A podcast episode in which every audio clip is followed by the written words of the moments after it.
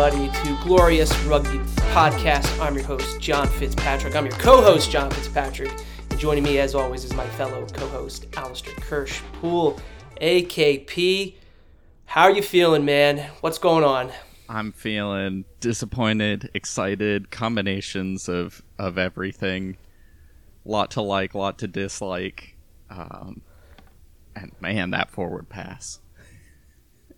but we'll get to it. We'll get to it. So, so AKP, you want to hear something funny about the game? I'm roller coaster emotions for me, up and down. I um I injured myself watching this match because I got at one point I got so frustrated at the end. True story. I kicked the refrigerator. My wife turns to me and goes, "What are you doing?" And I turned to her and I said, "I think I just hurt my foot." okay, wow. We'll we'll so, make sure to put you on the the uh, injury list for this week. we'll make sure oh, that no no one can pick you in fantasy fantasy rugby this week. Yeah, round four, Old Glory DC versus New England Free Jacks, uh, Saturday afternoon. That was uh, certainly an entertaining match, and certainly it did not go the way we wanted to if you're an Old Glory DC fan. But they did salvage two table points, which was huge, and that was something that we talked about last weekend. If they lost it, at least they could get some points, and they did get points. But if you want to, let's talk about it. We're gonna we're gonna pick at that scab. The the heel has not the wound is not healed yet, but let's talk about, let's recap that New England game. I'm to start off the top. What went wrong for DC in that game? Yeah, so way better than last week, but but still a lot of problems. So, um, I felt like the de- defense just kind of lost the plot sometimes. You know, it was just like they did against New York. We we played pretty good defense most of the time, and then occasionally they would just forget that they're supposed to tackle people.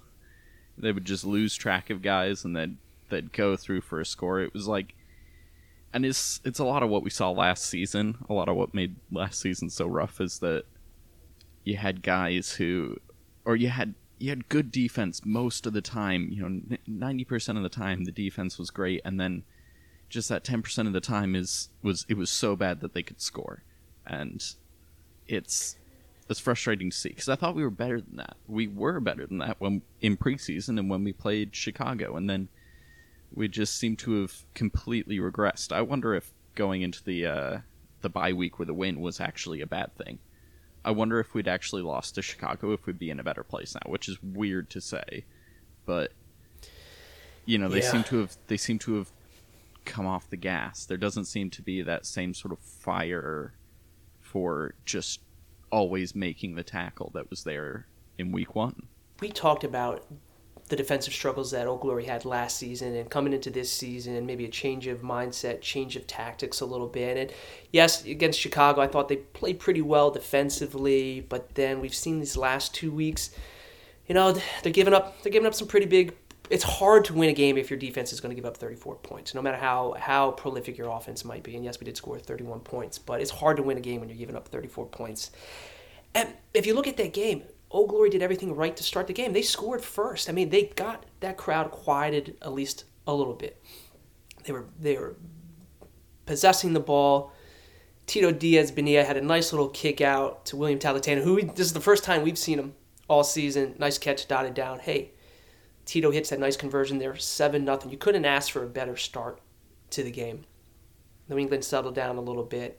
They started to work through some phases, and then we started to see some of those defensive issues where, you know, we love Talatena. One of one of the, last year, uh, I think he had top ten in meters gained and top ten in tries scored, but that was at the center position, and he was out there on the wing, and it seemed like there were some issues defensively between the center and the wing. What what was kind of going on there, and did New England pick up on something pretty early? Yeah, I mean it is it is weird. Some centers can play wing. I mean we've put Doug Frazier on the wing before, and he's done done well. Um, I actually think he looks a little better at on the wing than he does at center, but yeah, apparently that's not true for Talatena. He just doesn't quite quite fit there. And part of that's what we ask our wings to do. I think we tend to leave them fairly exposed and require them to do a lot of cover a lot of ground on the edge there and frankly, Palamo wasn't doing him any favors either. Um, Palamo playing outside center, and there was that first score from New England where um, Palamo didn't get his didn't tackle his guy, and that that left Talatena two guys to tackle, and he. There are ways you can handle that as a wing, but there's only so much you can do. So, yeah, I I feel like that that experiment has probably come and gone, and I don't. I feel like Talatena didn't do that bad a job, but it's it's just clearly not where he's best. Yeah, and we'll we'll see. You know, there were some injury concerns, right? And, and maybe Old Glory just wanted to find a way to get Willie in in the game, considering we haven't seen him yet, right? So, uh, you know, we can certainly talk a little bit more about that as we as we preview Toronto. I want to talk a little bit more about some of the. I hate criticizing referees. It's a tough job, but there were a couple of. There was one call. Let's talk about those last two minutes of the first half. Old Glory's driving. They're down a try. They kick the ball out. Jamison Fa'anana Schultz has the ball, makes it off, nice offload. It bounces off a defender's hand. I think it goes to to Talatane. I forget which Old Glory DC player was. Was going to probably score there. Ref calls it back for a forward pass everyone on on rugby Twitter commented, you know, bad call. Maybe it was a bad angle from the ref, but then even the commentators immediately knew that that was a bad call.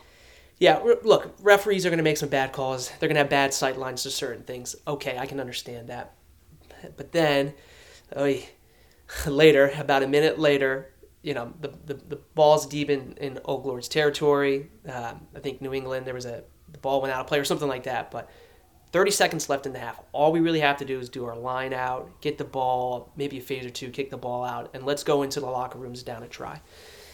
Unfortunately, I questioned the decision making process there by Tito, who I thought played really well all game. Quick line out. I think he gets it to Kurt. Kurt kind of scrambled, tried to kick it out. The ball doesn't get out. New England gets the ball. They ended up getting a phase or two and they score a try, and all of a sudden they're what what 19 to five or whatever that was, or 19 to seven, 19 to 10. What happened there? I mean, like couldn't have asked for a worse minute and a half of play. That it's just frustrating, frustrating to watch. Yeah, if there was ever a turning point in a match, a, a decisive moment, that that was it. You know, a bad call, which it happens. You you wish the TMO would have said something, but is what it is, and and there's there's only so much you can do there. But but then yeah, poor decision making, and that was that's sort of the theme of what's been going on. Is we've we've been, seemed a little frantic in the last couple of games, and and some poor decision making, trying to push the envelope, trying to do a bit more than than is maybe necessary. There were a couple of times where people tried to to go for that extra offload when they probably should have just kept it and like you know kicking when they probably didn't need to kick. And that was that was one of those cases. It was a really bad kick. It set up new england in a really good way. And then um, i don't remember who it was uh, cut back through our defense. And there were there were four or five players who should have been able to tackle him and and no one could get a hand on him and it's it was just sort of everything all at once. Every bad thing that could have happened to Old Glory happened all at once. No one got injured. That's the only bad thing that didn't happen. Um, but yeah, in every yeah, fortunate no one got. Yeah, it's fortunate no one got injured, and it's certainly a good bounce back effort from Old Glory after uh, you know a disappointing uh, round three match against uh, New York. But let's talk a little bit about some of the positives that we saw out of the game. What were some of some of the key takeaways that you saw in terms of hey, this actually looked pretty well or worked pretty well? Well, I think right off the bat, I'm going to come out with the fact that Old Glory really should have won this, and that you know they went in underdogs, but and after watching that New York match, you're like, you were wondering whether we were going to have a, a really really bad team again, but, but then they come out and you know that was a very very winnable match like a way better performance and you know a little bit of better decision making here or there a little bit of um, you know getting a little luckier on some of those calls and you we could have won that.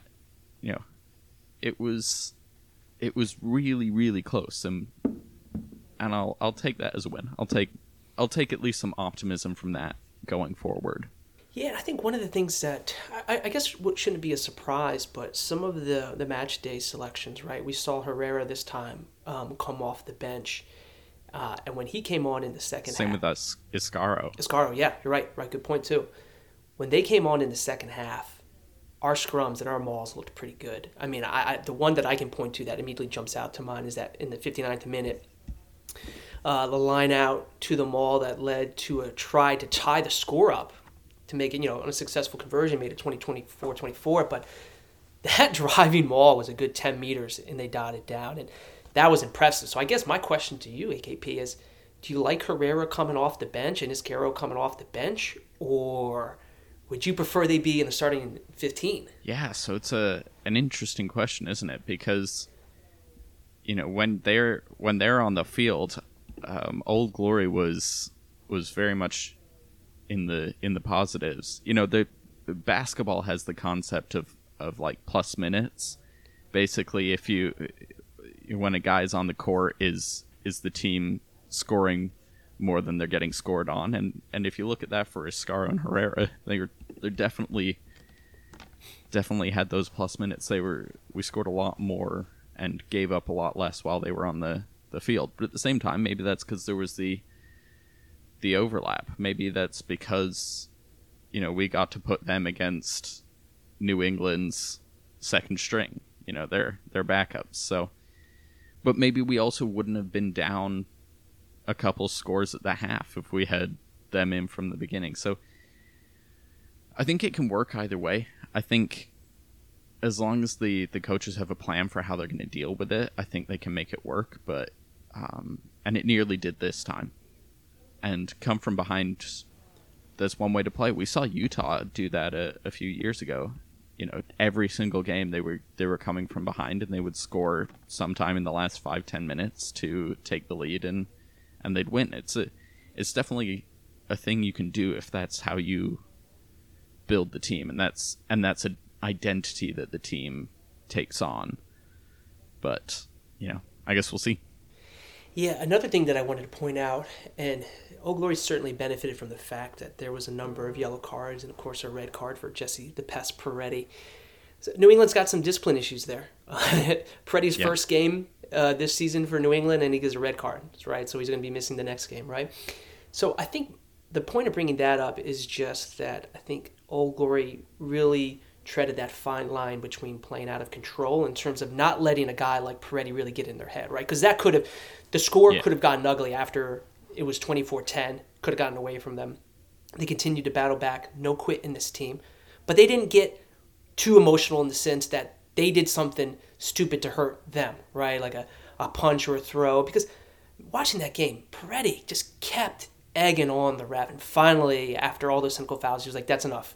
You're off." Like the, particularly at the end there when they finally sent him off, because Johnson got bumped by him, and he clearly went after him to knock him out of the way there on that on that little kick. It was just like, what is going on here? So kudos to Old Glory DC for for not doing anything that was going to cost the team on a yellow card or a red card. I thought that was an encouraging sign because certainly when you're playing an Eastern Conference opponent, and it was definitely an intense, you know, very fiery game. They didn't do anything detrimental. Yeah, and that's it's exactly what I thought they were going to do against New York. Like it's we've seen New York play that sort of ill-disciplined, sort of sloppy, um, risky style, and I thought that's what we were to. And then New York, for some reason, against us, just like completely pulled it together for a game and decided they were going to be completely well disciplined, and then New England, who's normally better disciplined, just lost their heads. It's, it's sort of a weird flip flop. I was expecting, I was expecting New York and New England to to perform like the others did. Whew. Uh, again, there's a reason why I uh, kicked my refrigerator, and uh, my foot is on the mend, so I'll be fine. But certainly, frustrating game. I really do feel like that was a game that kind of slipped away from us. And people can say, "Oh, well, you were down ten points with you know a minute left," but Old Glory battled back to get a try to get within three. Had an opportunity at the end there, certainly to try and win it, but salvaged two table points. You know, as we yeah. look forward to round five and a home match, yes, against Toronto. Uh, what do you think Old Glory can do to improve upon it? What kind of can be fixed leading into this round five match against the Arrows? Yeah, so I think the most, uh, the easiest things for the entire team is just um, we we got a little sloppy. We got very sloppy against New York, and then we we were still pretty sloppy against New England. Um, tackling, especially like that defensive focus and intensity, needs to come back from from our match against Chicago. Um, discipline, we were we were reasonably disciplined, but things were chippy against Toronto or against uh, New England, and we don't want to. That's a risky path to walk. Um, and then also just decision making, um, like calming down a bit, trusting ourselves to to be able to score without having to do crazy crazy things, not just you know kicking because because there's an opportunity. Like some of that decision making really can be improved, and I think I think that's all fixable. That's all that's all a a few stern words from the coach and getting everyone focused again. I think I think that can all be fixed. One of my questions, and we talked about this a little bit after the game, and in the run up to this. Do you think Old Glory may need to make some changes in the centers? Is there anything we should be doing? They could be doing differently uh, in the back line, particularly in the center position, either new combinations or guys coming off the bench. Would do you tweak that there, or what do you think? Yeah, I remember um, Josh Sims saying at one point uh, that they would they would sort of slot in the international players where they where they needed them, where the they would put in their they'd create sort of their best domestic lineup, and then and that would determine who which foreign players they use. And right now, I think our our domestic um, wing options are probably better than our domestic center options. As much as I like Threat and Palamo, um, I think it might be time to put Talatena in at the centers, like Talatena and Fairman Martinez as as the centers, and then that means you're probably going to have to switch. You're probably not going to be able to play a an international at or a foreign player at the wing, but I mean, we've seen good stuff from John Rizzo. Mike Deboulis actually had a, gr- a, good game once he came back on the field. He's starting to look a bit like his old self, which, um, you know, makes sense, knocking the rust off. So, you know, maybe you go back to Deboulis on the wing, on one wing, and um, Marcos Young looked pretty good on the other wing. So, yeah, I think you, I think you switch that up. You go back to Talatena in the centers. Well, they've got a lot of decisions certainly to make in the back line against Toronto, and we'll get there in just a second. But I want to talk a little bit and move over to who we're selecting as our forward of the game and our back of the game. And I'll take the pressure off you, AKP, unless this is an obvious decision on your part. And I have two forwards in, in mind who I thought played pretty well.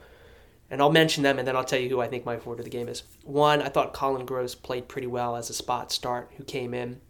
I think he had something like 15 tackles. Again, for a player that we thought we were just going to kind of bring along and develop throughout the course of the season. The second time he's he's jumped into the starting 15, I thought he played pretty well. But I think my forward of the game, and maybe just because he was on the receiving end of such some great lineouts and some mauls, but Nick Suchin again played pretty well. And whether you've got Iscaro or Herrera on his side that he's packing down with, or the others, he seems to be a gamer. And what I like about him too is that uh, and we talk about discipline. He'll, he'll run his mouth a little bit in the sense that he's not going to back down from people out there, and that's what I like about someone in the forward pack. You need someone who's going to be a little testy. He's going to be a little edgy. He's a hard nosed player. He was the benefit of two tries. He's been a great pickup in the offseason for Old Glory. I'm going to give Nick Suchin my forward of the game. Yeah, I was I was also um, pretty impressed with Corey Daniel. I thought he did a he had a good game he's back to being a, a tackling machine, and um, he's he's literally just massive, like a a, a unit, as they say. And um, I thought he had a, a pretty good game. But I'm I'm gonna go with your your the first player you mentioned, Colin Gross. I think it's it's just really impressive what he's been able to do in such a short time. And come straight out of college and look so good in the starting lineup. And at a couple different positions too. I mean, he's played. He looked great at flanker against Chicago, and then he started at lock. And lock's not an easy position, and I think people forget how.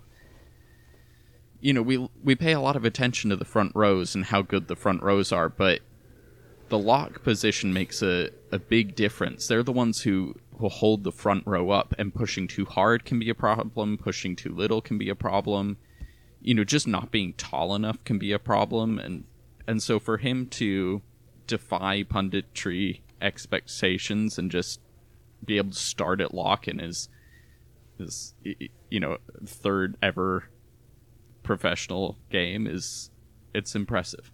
Before I move I agree. Before I move to back of the game, honorable mention to Jamison Fa'anana Schultz. I think he's quietly, as the captain, been yeah. very steady and playing really well.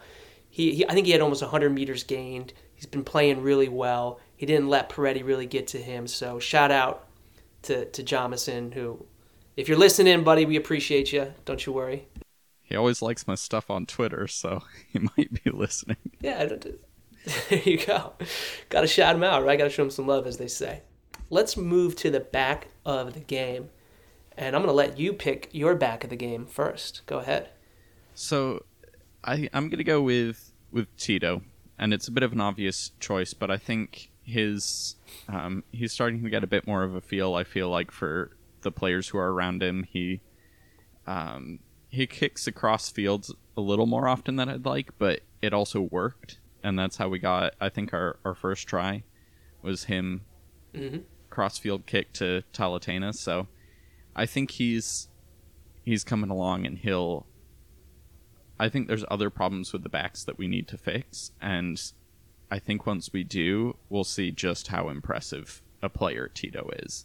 And I thought he had a good game this time. So I agree with you. Um, Tito was my back of the game. Um, speaking of the crossfield kicks, that first one to Talatena was great at the end of the game when he did that cross, you know, everyone thought he was going to kick to touch. Instead, he kicked it to Owen Shee running on, who, who led to DeBulis to score the try to get within three. Successful conversion. Yeah. His goal kicking has been great. His penalty kicking, I think it was four for four on conversions, which was huge. You miss one of those, and then you know we miss you know one or two of those, and all of a sudden we only get one uh, one table point. Uh, the only blemish again, and we talked about this earlier in the podcast, was just that ill-advised quick line out that just didn't need to happen at the end of the first half. But again, I'm not going to fault a guy too much for trying to make a play. That one there, wish we could have had back, but Tito is my back of the game as well. And I think we're starting to see much more maybe confident and maybe just familiar with the rest of the players on his team that I'm, I'm excited to see what's going to happen the rest of the season.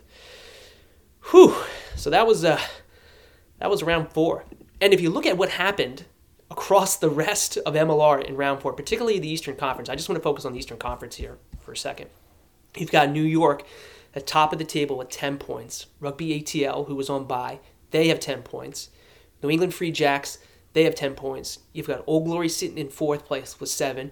Nola Gold, massive win over New York in a very intense, hard hitting game at five points. And then the Toronto Arrows, how about Sam Malcolm, 27 points to lead Toronto in that one, they now have five points. The Eastern Conference right now, AKP is stacked. What is going on here? It's going to be a dogfight. Yeah, yeah, and especially when you consider that that some of the teams that are a little lower down have have missed a week already. I mean, we have played one less game than than Rugby ATL and and Toronto and some of the other teams. New York.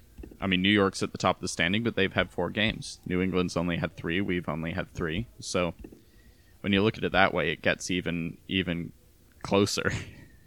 Whew. Just glad again we salvaged those two points, but man, what a missed opportunity. Had we been able to close it out against New England and, and get the win there. But you know what? That's in the past. That's fine. We're looking forward. We're looking ahead to Toronto. It's a home game, which I'm super excited about. They get to take on the Toronto Arrows Segra Field. That's a seven o'clock. That's the Saturday night kickoff on FS2 by the way, so national coverage there. Oh, nice. Yeah. And I looked ahead at the weather. I think it's going to be a high 58, but certainly probably by the time the sun goes down, we're probably going to be in the you know mid 40s, which I think again can be expected this time. But it, right now, it doesn't look like there's rain. So we'll, we'll, we'll see as we get there. But I want to talk about, I want to preview this this matchup against the Toronto Arrows, and we certainly saw that in preseason uh, when we had a match against them. But if you were to sum up Toronto right now, what, what would you say about them? They're a mess. yeah, um, and it's not all their fault. I'll I'll yeah. say that. You know, they've had they've had a ridiculous number of injuries already to start the season. Um, it's it's a lot like us last season where they they're just coming out of the gates with with massive injuries.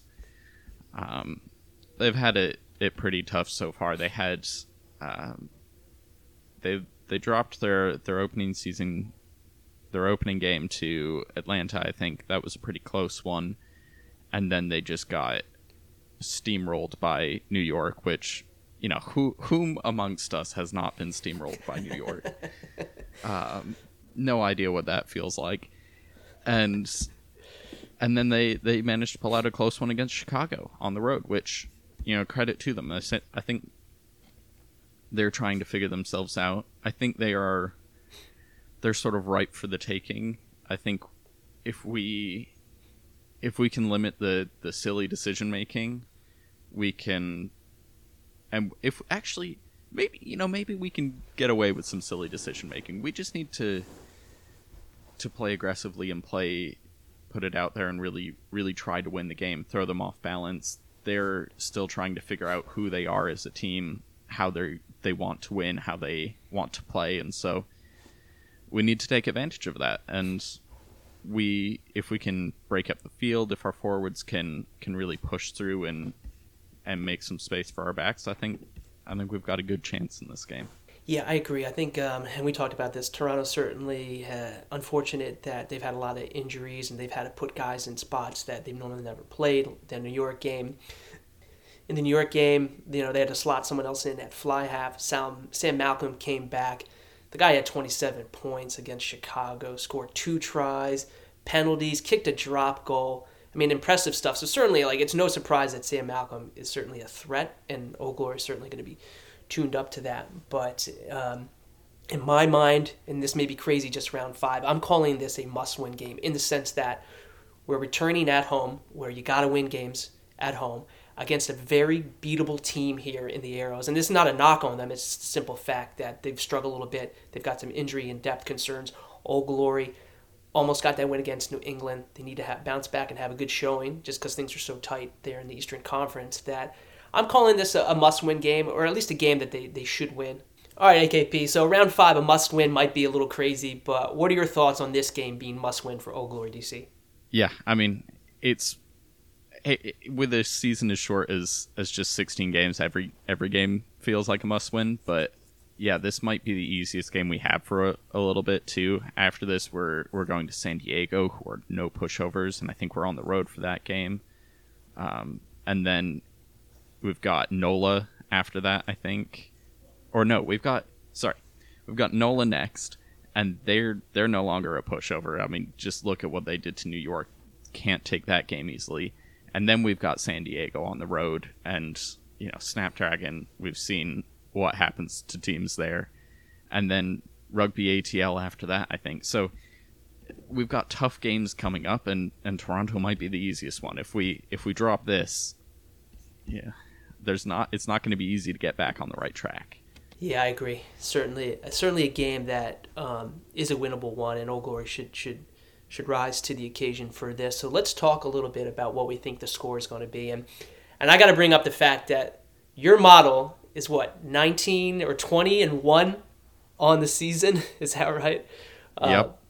the only thing it got wrong is that that Nola upset of Rooney, which you know who was guessing yeah, that? I think um, I think a lot of people got that one wrong. Um, indeed, in fact, I wanted to bring up here in the SuperBru pool that I'm in, only five percent of players picked New Orleans to win that game. So, uh, and they're probably all New Orleans uh, homers who who just pick New Orleans all the time. So we bring up the model. What does the model say is going to be the winner and the score in this game? And then we'll go to our picks. Yeah, so it has Old Glory winning by 5, 34 to 29. A lot of that is home advantage, That's not too far off from what I think the the score and the winner may be. I've got Old Glory DC winning this one 31 to 28.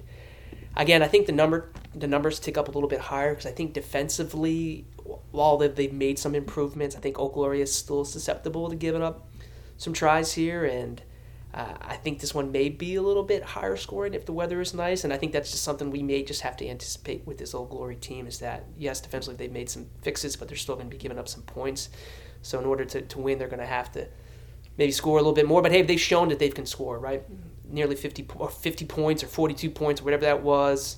Yes, a miss against New York, but then right back into to the to the 30s again. So I think I like Old Glory in this one to win 31 28, and hopefully we can prevent Sam Malcolm from, from scoring a game winning or, or, or tying drop goal in the final minutes of the game. Old Glory 31 28.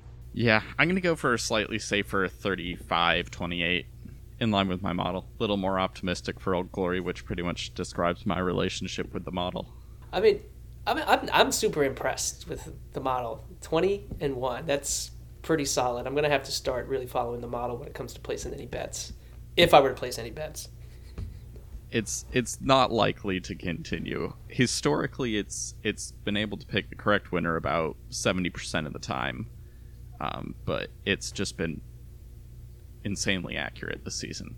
Maybe the league is getting more predictable. Who knows? Maybe, but I feel like we're at the stretch of the season where some of these scores may be unpredictable. And I feel like we, we know who these teams are, but that NOLA game was, in my mind, a surprising. Maybe that was injuries, or maybe NOLA just had their backs against the wall, and this was a game they were like, you know what, we've we've got to win here, uh, and they certainly did, and, and certainly showed MLR and everyone else in the Eastern Conference a little something. So, why don't we take a look at the rest of round five, and we can make our selections. We've got another busy Saturday again the, the games appear to be stacking up, but the first one, Saturday afternoon, we've got NOLA Gold taking on the Utah Warriors. That's a 3 p.m. kickoff.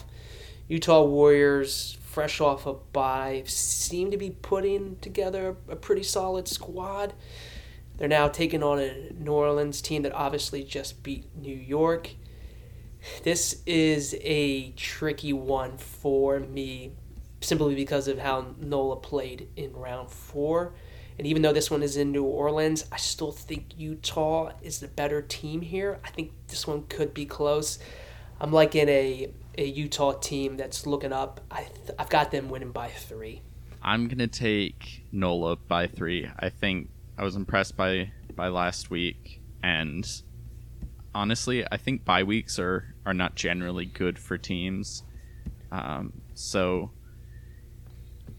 I'll I'll take I'll take NOLA by three, but it's not a confident three. And the model has Utah by five, so you're probably gonna come out correct okay. on this one. We'll see. My my picks last week were pretty bad. I went one and four, so not a not a good uh, not a good round for me. That's okay though.